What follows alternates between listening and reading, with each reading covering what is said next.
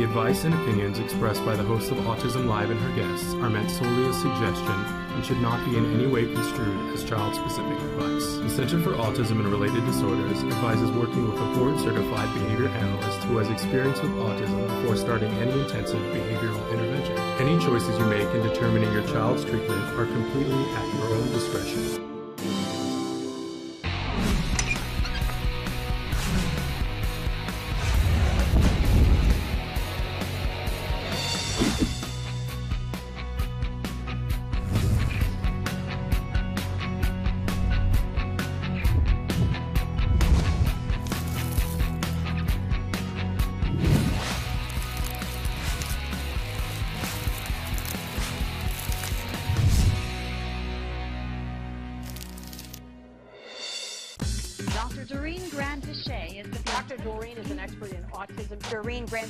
Doctor Granpeesheh. Doctor Doreen Granpeesheh. Doctor Doreen Granpeesheh is a visionary in the field of autism. Now you can ask her questions on Ask Doctor Doreen.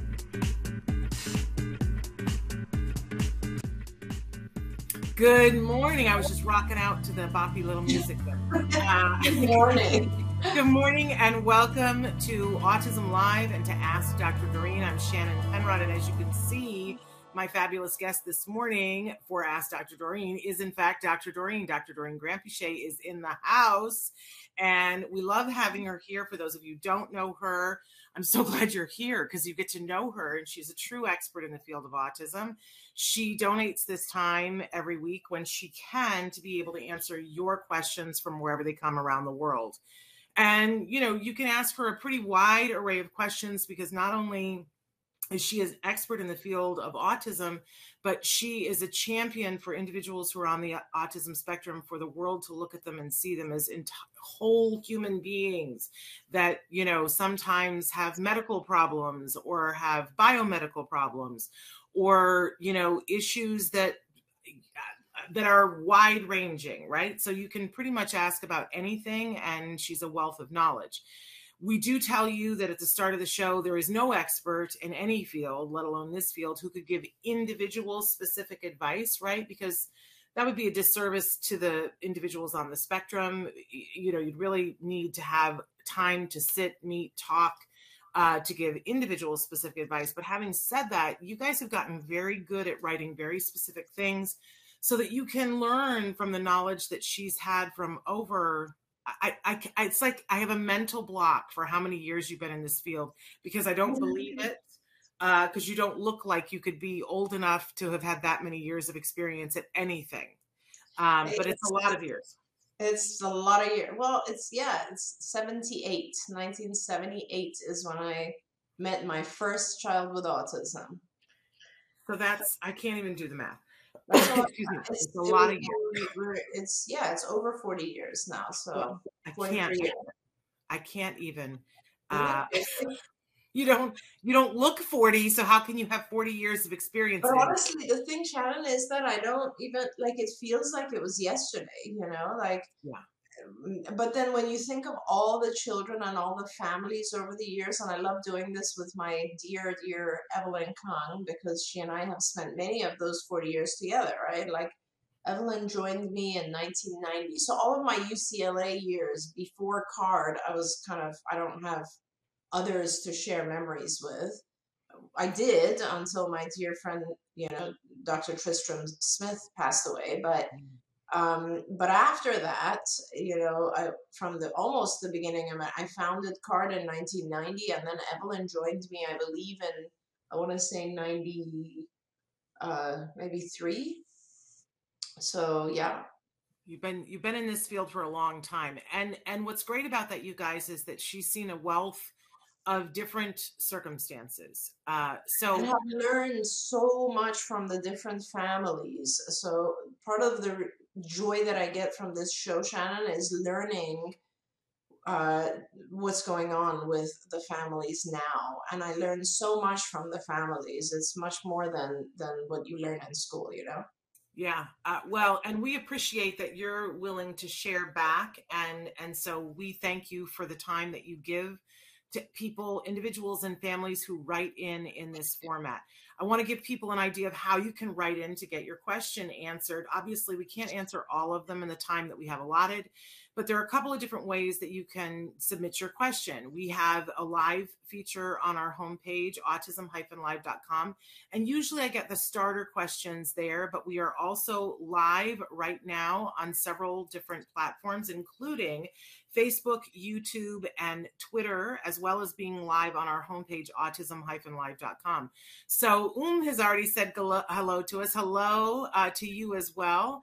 And that's a way that you can, if you want to give us a shout out, uh, if you want to tell us what part of the world you're in, we love that. On any one of those platforms that I just mentioned, you can write in right now and we'll be able to see that. But Traven is showing you a bunch of other places that we are live as well. Those are a little bit harder to submit your questions in real time. But for those of you who watch us recorded in podcast, and most of you do, let's be honest about that. Most of our viewers watch us not when we are live. We really love it when you write in too. And one of the ways that you can do it is that you can do it on our website, autism dash live dot com. There is a chat at the bottom, but you can also email me directly. That's a direct way. And if you want to write something longer, you can send that directly to me, s dot penrod at autism dash live dot com. I'm saying hello. I got to move my screen over a little bit because my uh, it's just funky today. I don't know why. I'm saying hello to Parker and Mary Kathy. So uh, glad to have you guys here. Uh, Parker has said, here's a question. Hope it's a good one. One of my favorite restaurants is closing soon permanently. I'm handling the change well, but how can I handle it better? I want this to help everyone. Well, I, I love that question, Doctor Granpeesheh, because it's about change. And I think we all struggle with change. And, you know, think about all the stuff that has happened in the last a year and a half and all the things that have changed and are going to change again. I think everybody's struggling with this a little bit, don't you? Yeah, absolutely. And it's a really smart question, Parker, because one of the things people don't really realize is that the number one cause of anxiety and depression is change. Change is actually considered to be one of the big factors that we evaluate whenever Uh, we see someone who comes in and says, I have a lot of depression. I have, I have serious depression going on, or I have serious anxiety going on. The first question is, what in your environment has changed? Because we have, as human beings, such a difficult time with change. And I think it's important to understand why that is. When something changes, we kind of feel insecure a little bit because it um, we, we've lost a little bit of control over our environment. And that's sort of the same thing that's going on right now, of course. It's like, you know, one day you are told, okay, you need, you can, you can't go into restaurants, you can sit outside, but you have to wear masks. And that's a new rule, right? And then you adjust to that rule because it wasn't a rule you were familiar with before. And then once you've adjusted, then it changes again. And it'll be like, no, I don't know if some of our viewers might know, a lot of places now, especially on the East Coast, um, and, and actually in Northern Cal too. I haven't experienced it in Los Angeles, but Uh, I, I'm just about to go to San Francisco this week, and I know in New York I've had this experience as well, where even a restaurant, when you enter, you have to show proof of vaccination, mm-hmm. which is a change, right? It's a new thing. And I agree with you, Parker. I drive down the streets, and sometimes I see a lot of restaurants that are my favorite, that I loved, and they're gone. They're closed. So, uh, you know, you're handling it well. That's great. Um, I think just mentally, the way to handle this is that just reminding yourself that not all change is bad, just reminding yourself that change is a little scary just because it's new and we're not used to it, and it's someone else made it happen. We didn't make it happen. So it, it feels like things are out of control, but they're not. And something better might come. A lot of times change leads to better things.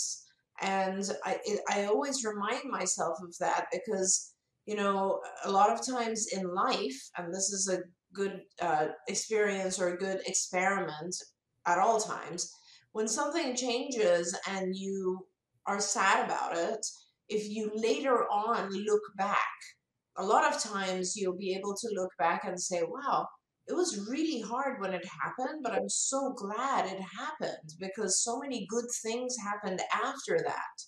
So, you know, I'm a very strong believer that the universe is perfect, which basically means that anything that happens, even though it may seem imperfect to me or uh, scary or um, unpredictable or negative in some way, um, in, it, it is what's meant to be, and that it will uh, help me grow, and it'll help me learn, and it'll be much better for all the people who are involved in it. So I guess those are just some things that might help you whenever you feel kind of, uh, you know, uh, scared or maybe insecure or a little bit just uh, annoyed with all of the change.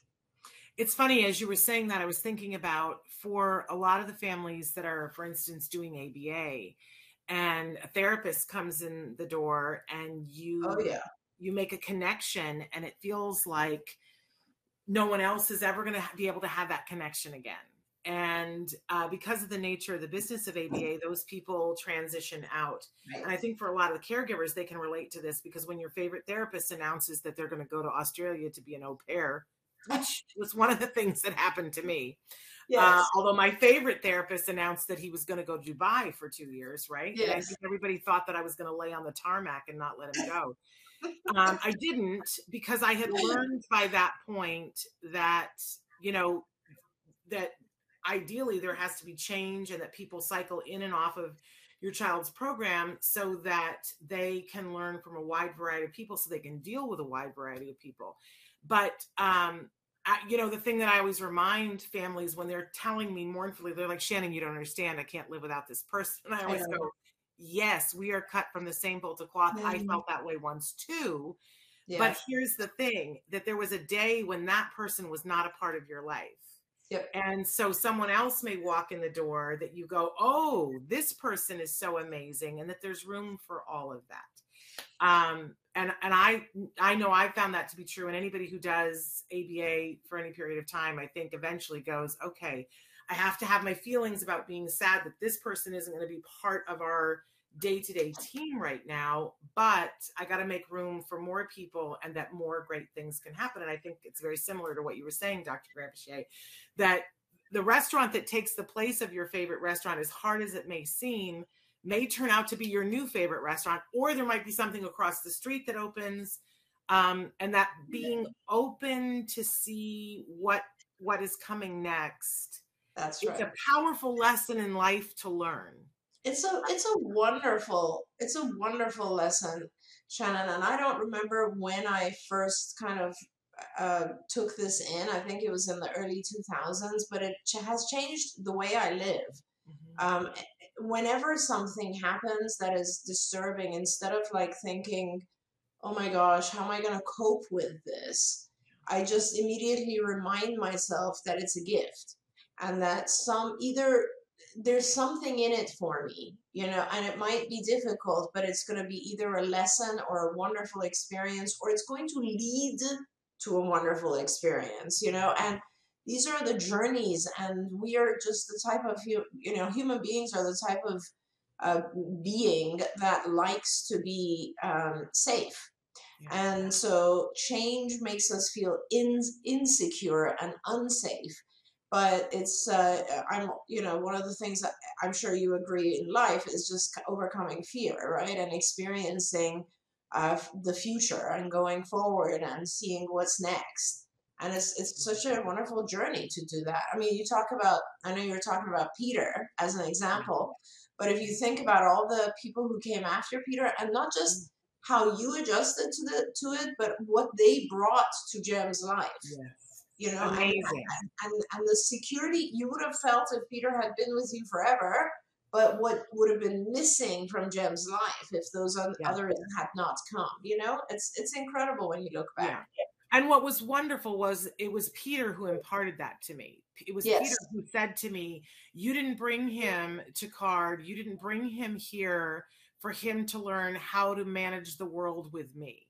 Yes. You brought him here to learn how to manage the world. And that means he needs to be exposed to more people than me, because yes. I'm not, I'm not going to be there with him side by side right. um, for the rest of his life. Although that would have been good too, but, but he was right. And, well, and he was, he was there recently, wasn't he, at graduation? Yes, he, he went with us to graduation. So, uh, yes. Uh, but, you know, and I keep telling him it's his job to teach him how to drive. Uh, yes. You know, uh, anyway. Uh, all right. Uh, Mary Kathy has written in and said, hello. Oh, did I do something that made you small? I don't know if that was me, Traven, that did that. Let me see. I don't know what happened. There we go. Uh, I'm sorry. I'm pushing buttons and I don't know what's happening today. Uh, Mary Kathy has written in and said, hello, I'm a behavior therapist. Can you uh, talk about screaming? Can, uh, and I'm, I think the sentence here is, can it be sensory or automatic reinforcement? Because there's no reason for that. So can you talk about that at all? Yeah. Yeah. So let's talk about that. And it's, I love talking with behavior therapists, yeah. obviously. But also not just because they already have, uh, you know, brought in some suggested functions of a behavior, but also because it helps to talk to, to kind of open the world a lot. My, my mission is to kind of, to help behavior therapists see outside of the world of behavior therapy. And so, um, yes, Mary Kathy, it's possible that, and, and for the, for our viewers, there are essentially, when, as a behaviorist, when a behavior occurs, you try to identify uh, why it's occurring. What is the reason that it's occurring? And, and, and behavioral lingo, we call that um, the function of the behavior. And uh, can I can I just squeeze in here, because I know you guys know this, but we don't. Is that what's what you guys have taught me is that there's always a reason why. There yes. is no random behavior. That we look at things our kids do and we go, that's just the autism, that's just random. But you guys say, no, there's a function there. Yes, that's right. And what Mary Kathy is asking is, is, are, is it an automatic function or a sensory function? And I want to explain what those are. Sensory function is basically, it is satisfying some sort of sensory need, which, you know, falls under the automatic Uh, category of functions. So let's say the child needs to, is craving uh, hearing that sound, and therefore they scream in order to produce a sound that they want to hear. Uh, you know, so there's lots of different things. Like a lot of our kids who spit, they're not spitting because they have any animosity. They're spitting because they actually want to see the spit Uh, fall, and it's a visual sensory experience for them. So um, in this case, and, and it could very well, Mary Kathy, it could be an automatic uh, function, which means there's something about screaming that is satisfactory to the child, and we don't know because it's serving some automatically reinforcing function for the child. But keep in mind that it could also be communication. So the child could also be either communicating pain, or they could be communicating frustration, uh, annoyance, uh, anything like that. So, uh, and of course, it could also be uh, a, an attention function, which means when they have screamed, others have attended to the screaming by saying, hey, stop screaming, or what are you doing, or why are you screaming? That hurts my ears. And all of those types of things cause uh, the behavior to increase as well. Uh, let's not forget that negative attention is, is just as powerful as positive attention. So, you know, with the screaming, I'm afraid I have to say that it could be a multitude of things. It could be automatic. It could be attention-based. And uh, it could also be more than that, which means it could be a communication of pain or some other uh, issue that's going on with the child. So what do you do if you're the if you're the behavior therapist and this is and the screaming is happening from, and let's talk about it from a couple of people's point of view, but if you're a behavior therapist that's working with kids on the spectrum and your child is screaming, what do you do? So there's uh, the, the behavior therapist will do what's called an F B A, which is a functional behavior assessment. So They will look at all situations where the child is screaming, and they'll figure out what happened before it and what's happening after it. And the reason they do that is because what happens before it, for instance, uh, someone asks the child to do something and the child screams. Well, in that case, it would become very obvious that the child is basically trying to avoid or escape a situation. Um, or nothing is happening right before it, but the child screams and then someone comes over and says, hey, why are you screaming? That would make it very obvious that it's an attention function because the child screams in order to get attention. So you find out kind of what the function is. And with each of those functions, there's a different series of behaviors or, or treatments that you do. Uh, in all cases, the, the I guess the bottom line, just to summarize, because there are many functions and many different interventions per function, but to summarize, the idea is that you do not allow a challenging behavior to get the desired response. Instead, you teach the child a, le a more adaptive behavior in order to gain the appropriate response. Let's say the child screams in order to get attention. In that case, you want to make sure you do not give attention when the child screams, but rather you teach the child some other way of communicating appropriately in order to get attention, like saying, you know, hello, I need attention here, or just handing you a card that says, come play with me, or whatever it is. Let's say a child uh, screams in order to escape a demand. You do not let the child scream in order to avoid a demand. Uh, in other words, if they're in classroom and they scream, unfortunately, you got to keep them there. But if they uh, want to leave the classroom, you teach them a more adaptive way of leaving the classroom. So it's, it's a lot, but it's, it's, you know, basic. It's like, do not let the child use screaming as a form of getting what they want or as a form of communicating. Now, if it is pain that we're talking about and the child is screaming because they have pain, again, you want to make sure that you are helping the child. And this is one of the most important things. A lot of our, a lot of times our kids, and even when we talk about sensory or when we talk about automatic functions, to me, even within the realm of automatic functions, there's always some reason. So let's say the child has a sensory need to scream. Well, find him something else that gives him that sensory pleasure so he doesn't continue doing the screaming. Let's say maybe he can wear uh, noise head noise uh, reducing headphones like Bose headphones and hear sounds that are going to give him the same stimulation he would need. The screaming will go away. Let's say he is communicating pain. As I said, teach him a different way to communicate pain. Uh, there's always things you can do to help the child's behavior be more acceptable to, to in society.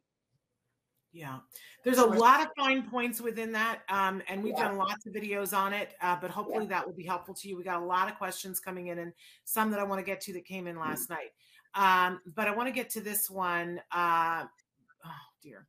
There's so many coming in, right? I know. My daughter is currently in a class for autism and dyslexia formality, and her professor is playing videos on how uh, to work, uh, how these work.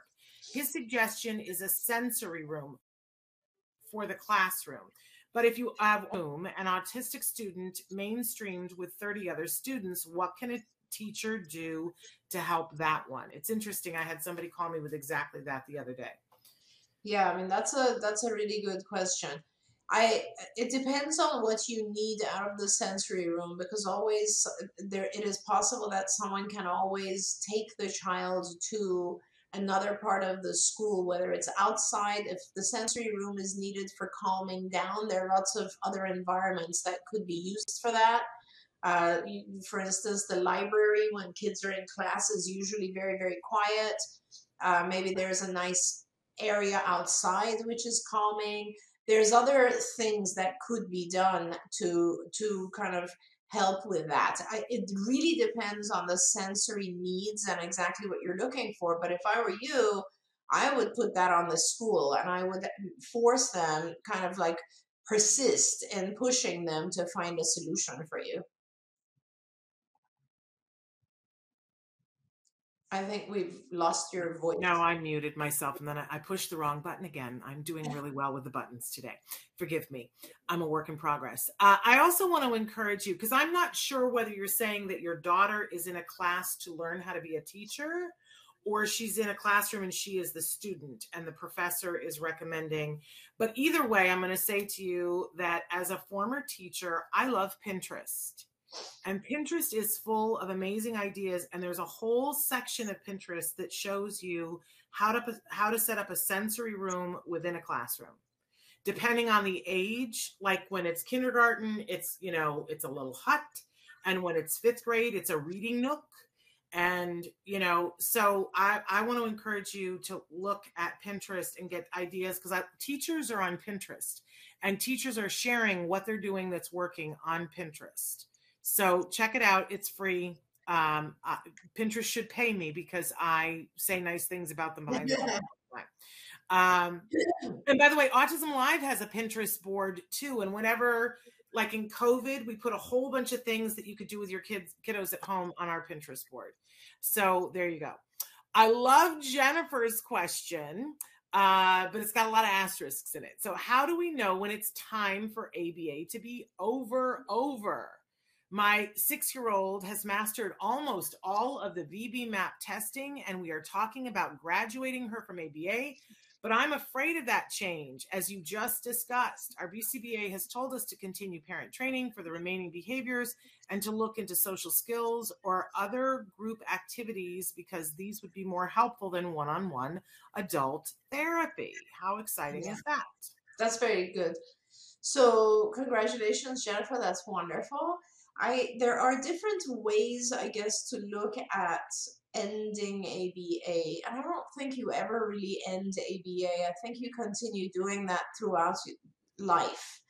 But but let's say in, in order to end formal provider at A B A, right? So um, it depends on what your initial goal was. I guess I'll start with that. So when I am I'm working with young children, my initial goal is so broad, it's so comprehensive that I have to do a whole ton of testing before I'm ready to let them go. Like one of my cutest, favorite, most favorite kids that I love, love, love. Um, I just love seeing this child. He brings me joy. Um, you know, he's pretty much done, but we just did a ton of testing on him. And a couple of things came up which we would not have noticed, and they had to do with like working memory and being able to shift attention fast and those types of things. And so we're continuing to do those types of activities with him. But he's a little guy, right? He started when he was very young, and he's maybe seven or eight right now. So, um, but when you're dealing with someone who's a little bit older, it just really has to do with what your goal was, right? So if your goal was, let's say, to get the individual to a point where they're uh, social or focused or able to pay attention or able to do a job or able to communicate with peers or able to, whatever the goal was. And when you've met that, you don't really need the professionals who are coming in and working, as long as there's other sources in the environment who are going to, I guess, uh, support that. And as long as you as a parent feel prepared to continue to support that. And I'll, I'll take you outside of the world of A B A for a moment, and let's talk about something else, like, uh, you know, all children being able to independently um, get dressed and go swimming. For example, that's a skill that when they're very young, we teach them, and we, you know, we even put their swim trunks or swim suit on, and we make sure how we're, we're there when they're swimming, and we're very careful, and we teach them, and we hold them, and all that sort of stuff, and we put all those air things on them, and so on. But eventually, at some point, they get to a point where they know how to swim.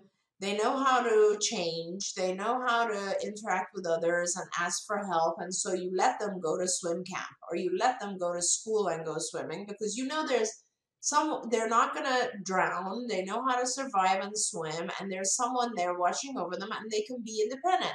Now, should a race come up where you need additional support or additional guidance or lessons or something like that, then you can always go back to the professionals and say, hey, this new thing has come up. It's not swimming anymore. Now it's biking.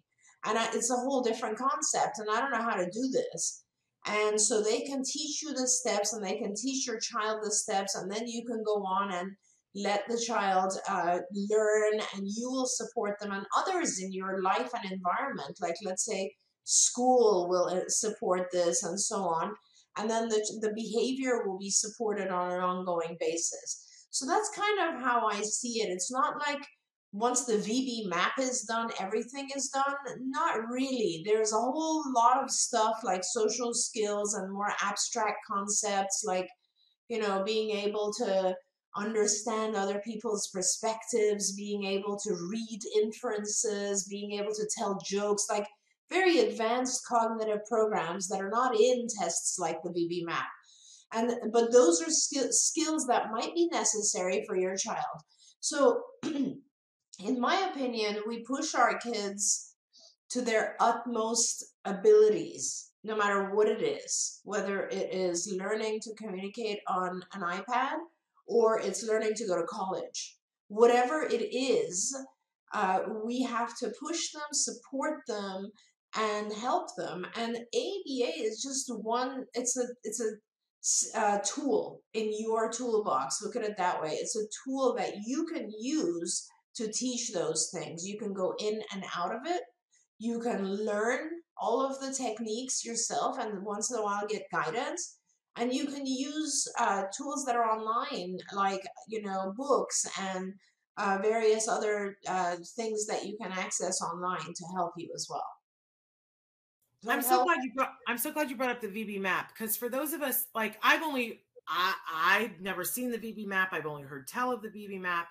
Um, but I know my reaction at this point in my journey when I hear V B map, because I think of that as being all the verbal things, but not those fine-tuned things that I think are so critical for success for everyone.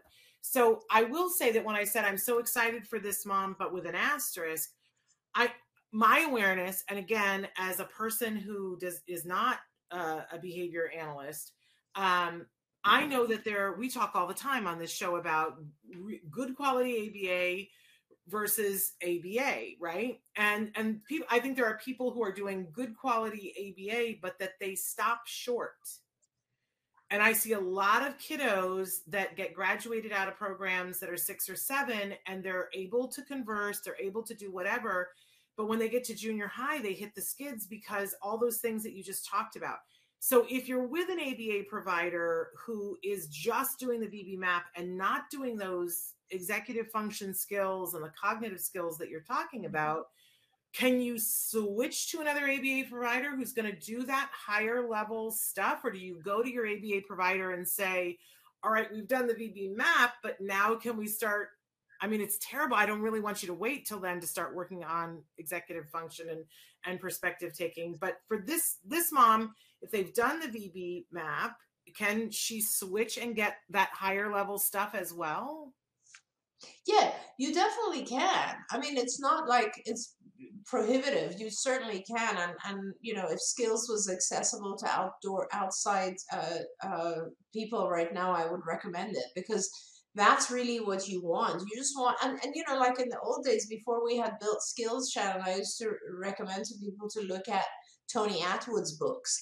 And there's a lot of stuff there that you, if you look at books and online resources, there are others who are helping you go beyond the basics of, of just language and motor. And you start to look into like very abstract things, which I will tell you guys that, you know, when I started out doing this stuff and when I had left the U C L A program, which is the core of all of this, by the way, A B A comes from Lovaas, which comes from, A B A for autism at least, comes from Lovaas, which is, which is U C L A. And when we were doing these types of things, we had no concept at that time. We were developing programs to teach language. We were developing programs to teach eye contact and, you know, compliance and, and basic skills.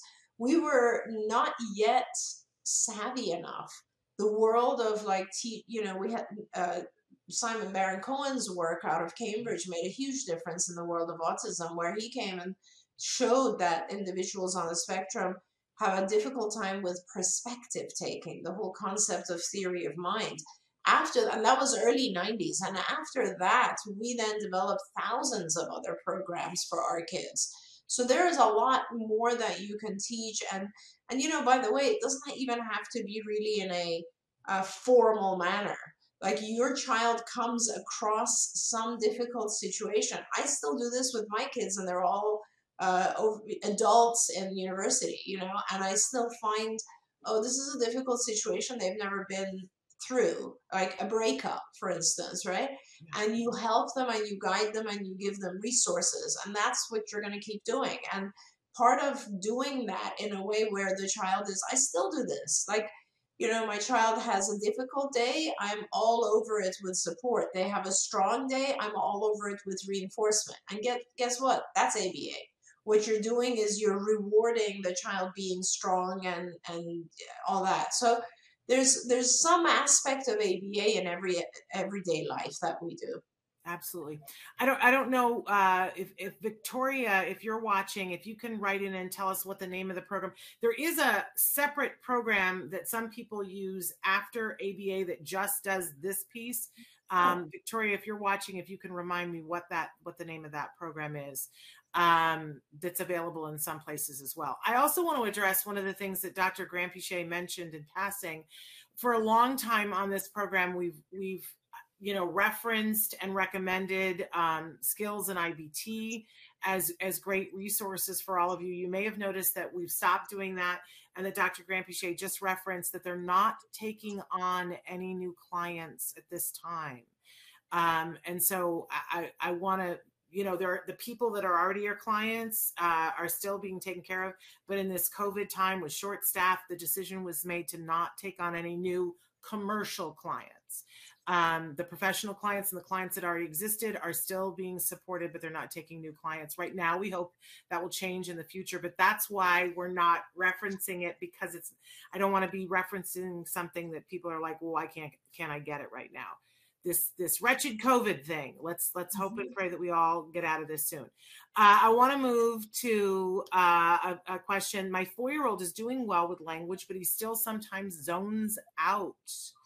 Uh, because of COVID, we haven't had an in-person evaluation. Could this be A D H D, or is it autism making shifting attention tough? How to work on this? He has had a previous Zoom evaluation diagnosis of A S D.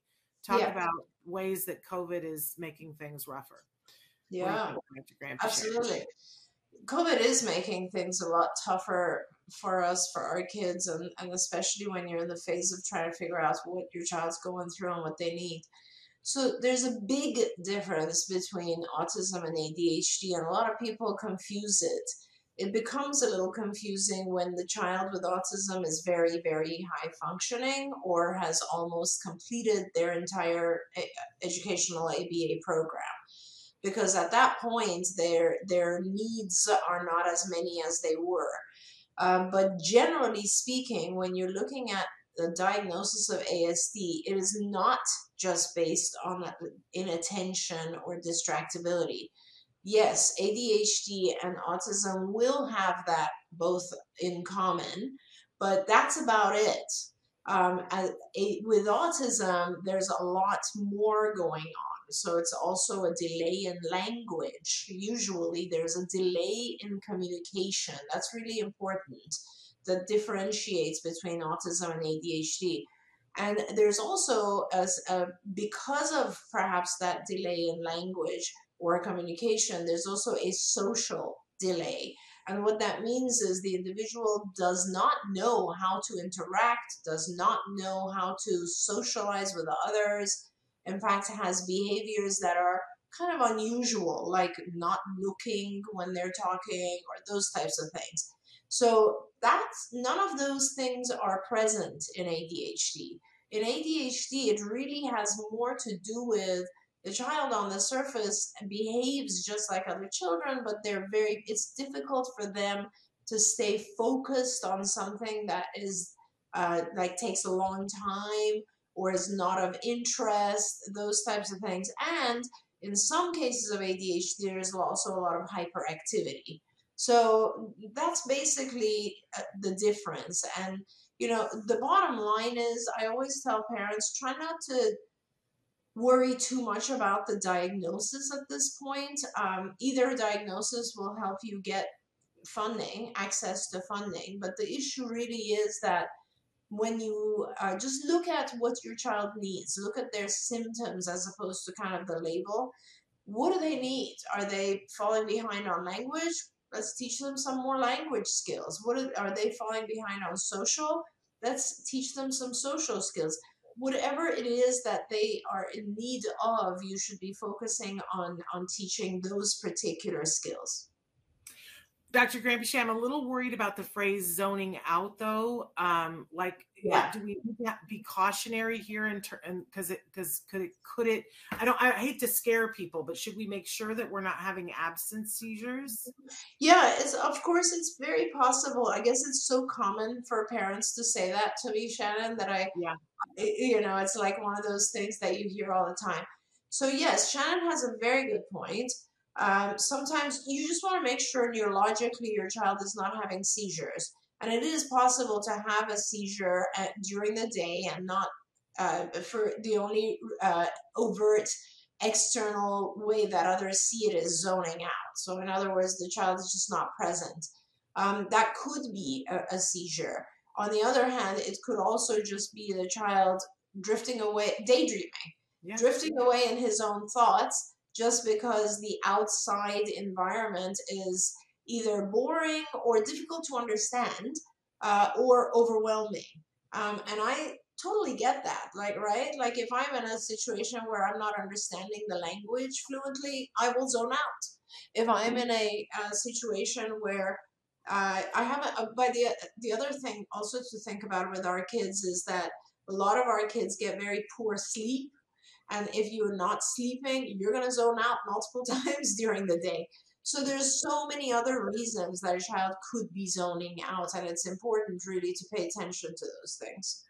And I also want to say I'm a creative person. I zone out to get over in the part of my brain that's creative to create something, you know, to write something or whatever. So, I, you know, I, I, it, I just want to make sure that we're not, uh, that I'm not saying that it's always a bad thing, but I do think with an abundance of caution, they recommend that we get our kids a baseline. Um, e is what is it, an E E G or what is that called when they? Yeah, electroencephalogram. Yeah, it's a, it's just that uh, many of you may have already had an E E G. It's just they put electrodes on various parts of your head and measure the uh, brain waves, and that's just to be sure that absence seizures are not happening. Absence seizures basically means seizures that Uh, don't have a other other physical or motor uh, uh, symptoms. So in other words, you know, like regular seizures, you will uh, have overt looking, like you'll shake, you'll fall down, you'll close your eyes, you'll pass out for a few minutes, that kind of stuff. With absence seizures, there's brain activity that is uh, unusual, but it is not severe enough to, uh, it's not like a grand mal seizure where, where it will show in other ways. Right. So it can, it can easily be missed. Yes. Um, but it's important. Absolutely. To sometimes our kids are having seizures at, at night that we don't even know. It's true. And a, and a lot of people recommend for our kiddos when they're younger to get a baseline E E G.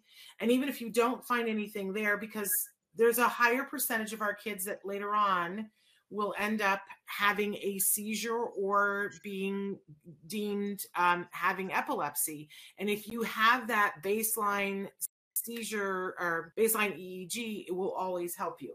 It's miserable. I don't think anybody wants to do it, Doctor Granpeesheh. Um, but I was told to do it. I did not do it. One of my best friends was told to do it. She did not do the baseline, and her child now has epilepsy. And she wishes she had the baseline. I'm sorry that we didn't do it. Yeah, it's just people don't do it because, first of all, it's uh, difficult to access providers who are going to do it. Secondly, it's like, you know, difficult to actually, that those are sleep E E Gs, and sleep E E Gs you got to do overnight, and you have to kind of, the child has to stay at the center. It's like a nightmare. Now I think they've, they've developed uh, systems that you can actually connect and, and be in your own home. Yeah. But anyway, it's just, and the reason to have it is because, Shannon, you are right. Seizures usually do develop, if, if they're going to develop, they develop later. And so um, it is possible that a young child will not have seizures, but then they will develop seizures in their teens. Those types of things are, are possible. But I do, again, I want all of our viewers to realize that having seizures is, is a very small percentage of our kids. It is not all that common. I don't want everybody to get scared here. Uh, zoning out is very common with our kids. And a lot of times, honestly, it's because they don't understand what's going on. So they're just trying to keep themselves interested, or, you know, they're daydreaming. Yeah. Uh, Takwa, welcome to the show. They want to know, my son was diagnosed with mild autism at age of four. He is nine, but he does not talk. Is there any chance he will ever talk? And if yes, what advice can you give? Yes, Takwa. So uh, I, it is possible that he will talk. Absolutely. The question really is, what have you done between four and nine? Um, and it's, has he had intervention? Have people been trying to teach him to talk? Um, and if they have, what methods have they been using? Uh, it's never too late. Uh, one of the things that people don't realize about uh, good therapy, A B A, is that it works no matter what age you are. A lot of times people think that A B A is over if you hit a certain age, and that's not the case. In fact, A B A, there's, there's a, I, one of the things I used to, you know, uh, our, our old friend Jonathan Tarbox used to say to me all the time was that there's uh, hundreds more published research articles showing that A B A works with adults than there are for early intervention, yet our focus has always been early intervention.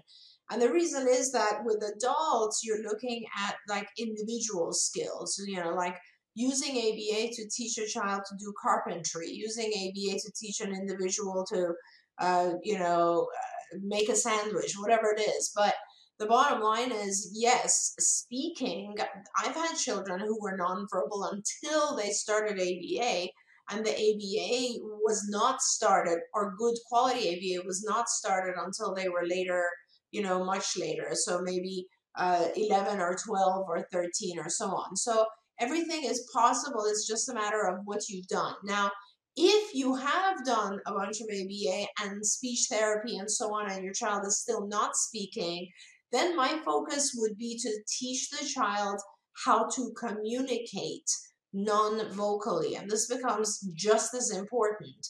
And of course, it's up to you at this point if you want to teach the child sign language, or if you want to teach the child uh, keyboarding, typing, uh, because nowadays, of course, there are a lot of ways where you can just type, and a, a device like an iPad or an A U G device will, will speak for you.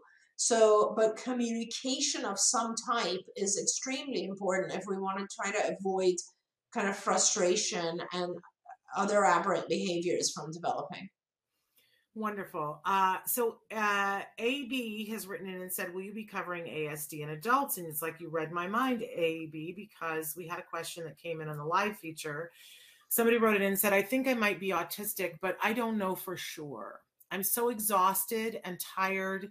And I, and this, this, I want to make sure everybody knows we don't have this person's email, but this feels a little bit like a cry for help for me, for, for to us. And I want to make sure we address that. Uh, it's sensitive. They say, I'm excited. Uh, I'm exhausted. I'm tired. And I don't want to hurt myself, but it seems like the only thing. The way I stim is by skin picking my scalp. And it sounds bad. I don't know. And I'm, I'm in a really horrible situation. I'm trying to cope by eating. Uh, also, they said that they posted this on another uh, site, and that there were autistic advocate groups that were judgmental. I, I'm going to read into, I'm not going to read this whole thing, but they want to, they feel scared um, to be saying their truths, and they want to know, are they weak? This is their words. Am I weak?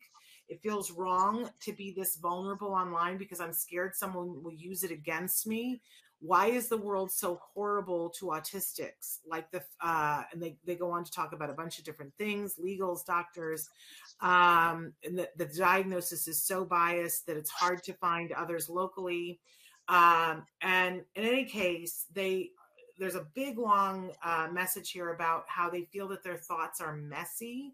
That they go on to say, I don't even know how, when people ask me how I am, I don't like it because I don't even know how I am. Um, it seems so normal to me, but the fact is that it's not to others. Um, it's just so.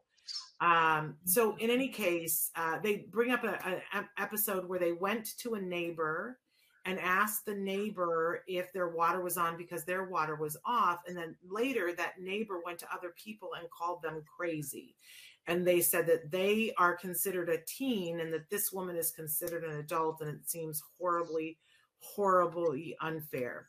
Uh, but they want to know, they said, I do not deserve that. I don't think my, my mind will cope. I, I will have to forget everything, though it feels like I already have. I mean, I will endure, but how much will that matter if the pain swallows itself with other parts of my brain that I need?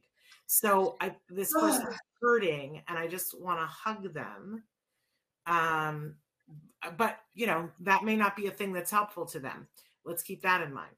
Uh, yeah. What would you like to say to them, Doctor Granpeesheh? Uh, well, first of all, if this person is listening right now, please send in some information about yourself so we can try to find resources around you and help you. Because nobody should be suffering and struggling like this. No one. I don't care what your diagnosis is. Nobody should be suffering like this. And there is help. And you are right. People can be judgmental, people can be cruel, people can be, um, they just don't understand what you're going through. Um, and a lot of times uh, it, it, it is rough out there.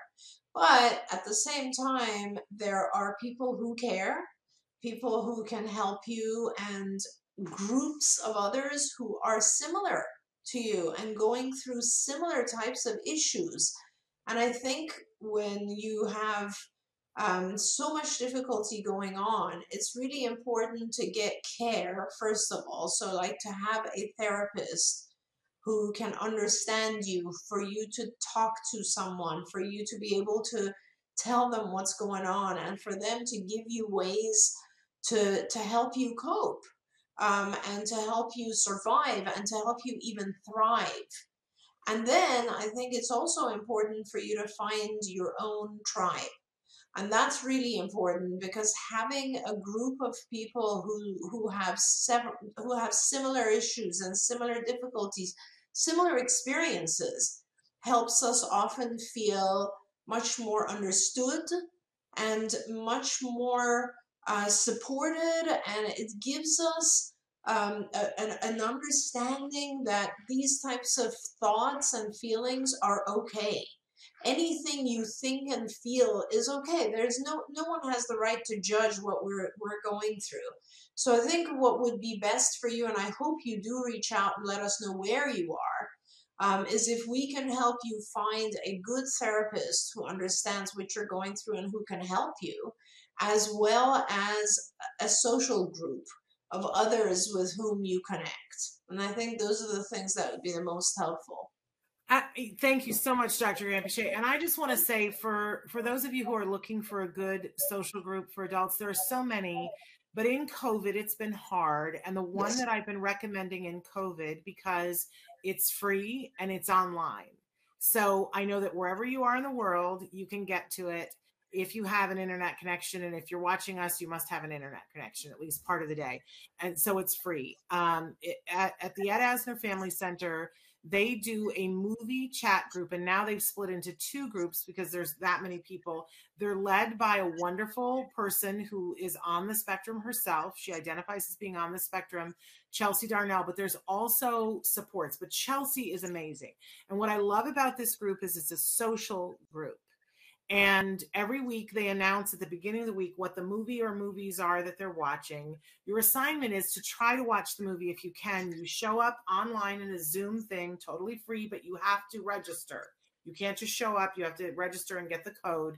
And then everybody, the meeting starts out with everybody talking about the movie, which I love. But then there's an opportunity to ask questions and share and be a part of that tribe. It's totally free, but you have to register. You go to the Ed Asner Family Center dot org, or you can go to whatever the first initials are. It's like T E A F C dot org, I believe. Uh, so the Ed Asner Family Center dot org. And then they have a lot of things there. You should take a look because they offer counseling. I believe some of it is on Zoom. They have classes. Online classes have been free in COVID. They have in-person classes, which are just amazing. They offer camps. Um, they're located in Los Angeles, but while COVID persists, they do things online, and the online things are free. The Ed Asner Family Center. We've been talking about Ed um, all week because Ed just passed away a week ago Sunday. Um, you know, we, we do want to tell people, please donate to the Ed Asner Family Center, because it's these kinds of programs that are possible because people make donations. So the Ed Asner Family Center, I'm going to write it in, um, but I'm going to go to this next question and I'll write it in while you're answering it because we're almost out of time. Let's see if we can squeeze this in. Greetings, uh, doctor. My ten-year-old son has high-functioning autism. He is starting to realize that he is in a special day class and that he is different from the other kids. I'm worried about how this will affect his psyche and how he sees himself. Any advice would be helpful. Yeah. Uh, you know, and it's always hard to answer those questions because they don't know the children that we're talking about. And, and when, when parents say high functioning, it's such a subjective term. I think, honestly, the right thing to do is to actually have a conversation with him about autism. If he's starting to realize that he's different, and um, I think it would be important to talk to him about that. And just uh, explain that everyone is different. That's number one. Number two is that everyone has strengths and weaknesses um, and things they struggle with. And, and uh, that's basically it. I mean, I see autism as uh, just kind of a um, extension, let's say, of the rest of us who are kind of normal and boring.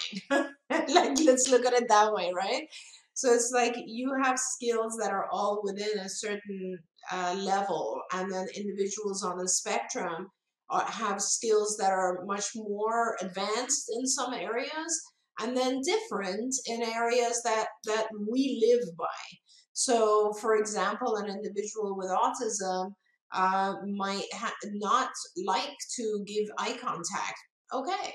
Because honestly, a lot of times, as long as they can uh, uh, survive, thrive, I like to use the word thrive rather than survive, and, and like get along and enjoy life, uh, it doesn't really matter. It's something that we are, we do, but it doesn't really matter, and it's not necessary.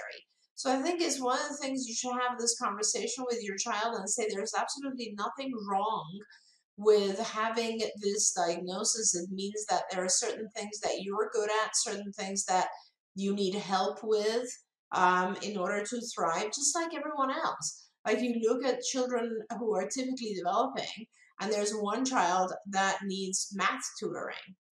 You know, uh, do we call that a certain name? Do we make sure that for the rest of their lives they are in a different group? No.